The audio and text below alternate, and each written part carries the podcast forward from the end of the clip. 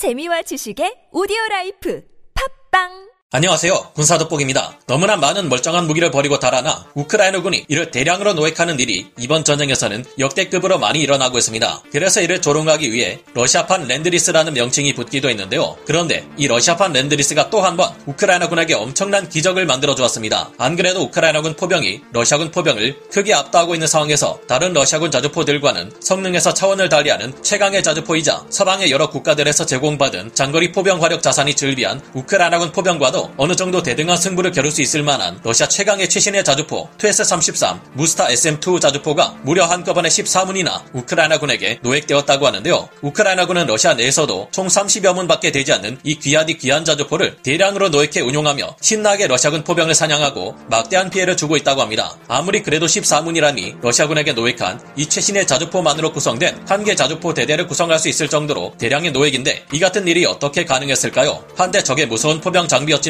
이제는 우크라이나군에게 또 하나의 매우 든든한 장거리 포격 자산이 된 이 투에스-33 므스타 SM2는 어떤 물건이기에 다른 러시아군의 자주포를 크게 능가한다는 걸까요? 더불어 또다시 러시아군이 최후의 보루인 스바토베 크레미나 방어선과 바흐무트 방면에서 공세를 시도했다가 크게 깨져 실패하고 말았다는데 이와 관련된 소식도 함께 알아보겠습니다. 전문가는 아니지만 해당 분야의 정보를 조사 정리했습니다. 본의 아니게 틀린 부분이 있을 수 있다는 점 양해해 주시면 감사하겠습니다. 최근 우크라이나군이 러시아군 포병의 가장 강력한 자주포를 무려 14문이나 노획해 전투에 매우 유용하게 사용하고 있다고 합니다. 현지 시각 12월 17일 루마니아 디펜스가 우크라이나군 관계자를 인용해 보도한 바에 따르면 러시아군의 최신형 152mm 자주포로 무려 69경이나 되는 긴 포신을 가지고 있는 투에스-33 므스타 SM2 자주포 14문을 최근 우크라이나군이 노획했고 이 자주포들은 약간의 수정 작업을 거친 다음 러시아군 포병과의 대화력전에 적극 투입되어 있다고 하는데요. 기존의 투에스-19 므스타 자주포는 일반적인 사정거리가 23km에서 24.7km RAP탄을 쏠 경우 최대 사정 거리가 36km 정도에 머물렀기에 기본적으로 40km대의 사정거리를 가진 서방 세계의 M109A6 자주포, PZH-2000 자주포, 한국의 K9 자주포 등에 밀립니다. 이 같은 러시아군의 자주포는 우크라이나군의 AHS,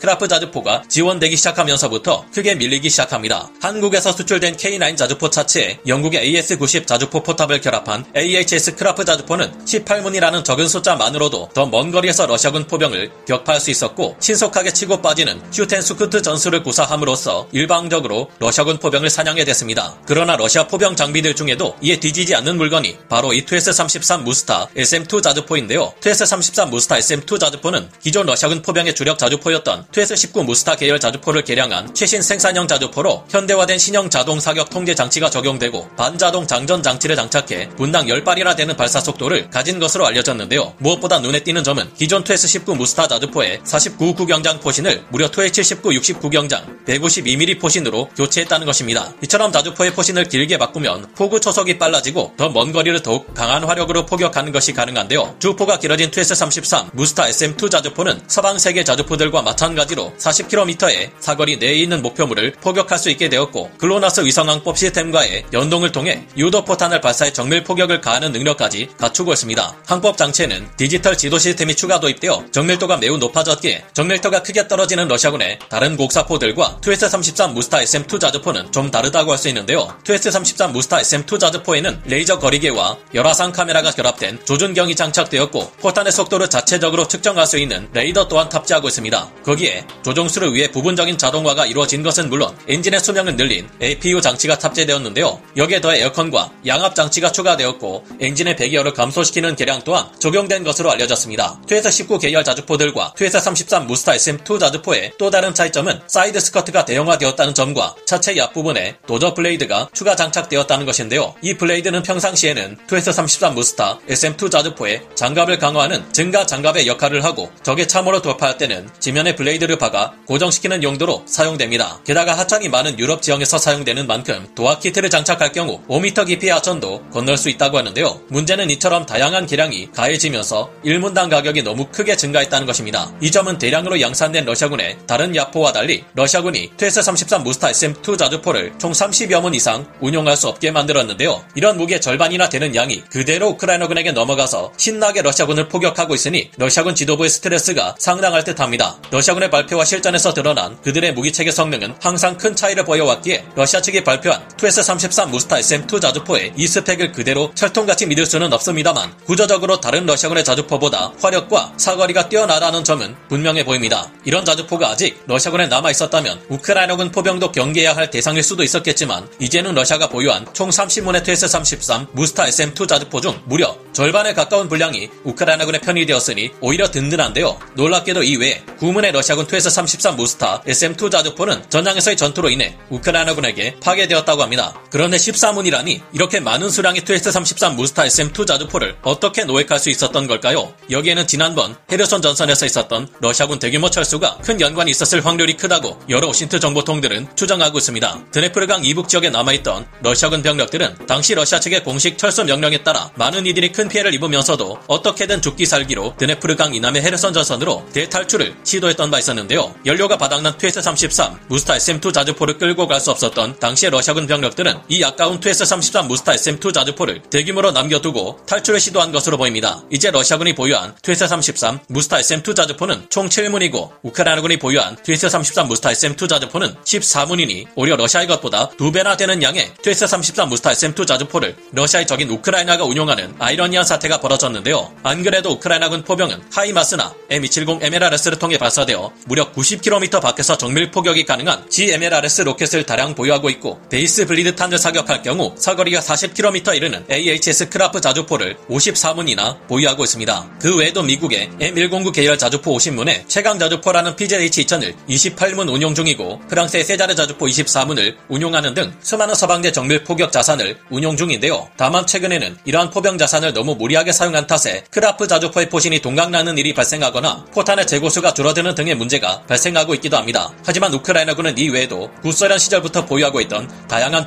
152mm 포탄 기반의 곡사포를 운용 중이며 러시아군이 사용하는 2S19 계열 자주포의 경우 무려 46문이나 노획해 운용하고 있는데요. 우크라이나군은 이 외에도 무려 31문이나 되는 2S3 러시아군 자주포를 노획해 운용 중이고 2S1 자주포 또한 6문을 노획해 운용하고 있습니다. 2018년 체코에서 구매한 것에 2022년 체코가 20문 이상을 공여하고 이에 사용되는 122mm 포탄을 그리스가 공여한 러시아제 2S1 자주포의 경우 총 292대를 운용 중인데요. 우크라이나군에도 러시아제 152mm 포탄 재고가 상당한 만큼 이번 에 노획한 2S33 무스타 SM2 자주포의 포탄으로 상당량을 사용할 수 있을 것으로 예상됩니다. 반면 현재 러시아군 포병은 정밀 포격을 수행할 수 없어 여러모로 우크라이나군 포병에 크게 밀리는 상황인데요. 러시아군의 포병 장비들은 오를란 10 드론과 같은 무인기들이 없을 경우 아무렇게나 포탄을 쏘아대는 비효율적인 수단으로 전락하는데 이 드론들이 너무 부족한 상황입니다. 러시아군은 우크라이나군 표적을 포격하기까지 시간이 굉장히 많이 소모되는데 정찰 드론에서 적 목표물을 확인하면 상급 지휘부에 이를 보고하고 다음은 이 정보가 전선 지휘 부에 전달되며 그 다음 포병 부대에게 전달되기 때문입니다. 게다가 포격이 빠르게 이뤄진다 해도 러시아군 포병의 위치를 귀신처럼 알아내 대포격전으로 대응하는 우크라이나군에 노출되어 금세 제압당하기 일쑤인 상황입니다. 이런 악조건 때문에 계속해서 러시아군의 공세는 실패하고 있는데요. 현지 시각 12월 18일 러시아군은 자신들의 최고 방어선인 스바토우와 크레미나 전선에서 우크라이나군의 방어 진지를 뚫고 진격하기 위해 대규모 공세를 실시했다고 합니다. 그러나 우크라이나 방어군은 제레베츠 강을 등지고 배수의 진을 친 상태에서 러시아군의 공세를 효과 적으로 막아내는 데 성공. 그들을 다시 P66도로 및 P07도로 너머로 돌려보내는 데 성공했습니다. 앞으로 러시아군 최강의 자주포인 2S33 무스타 SM2를 동원해 활약할 우크라이나군 포병의 전과가 크게 기대되는데요. 우크라이나군이 러시아군보다 더 많이 운용하는 포병 자산이 된 만큼 2S33 무스타 SM2 자주포의 성능만큼은 이제까지와 달리 실제 가깝기를 바라봅니다. 오늘 군사 돋보기 여기서 마치고요. 다음 시간에 다시 돌아오겠습니다. 감사합니다. 영상을 재밌게 보셨다면 구독, 좋아요, 알림 설정 부탁드리겠습니다.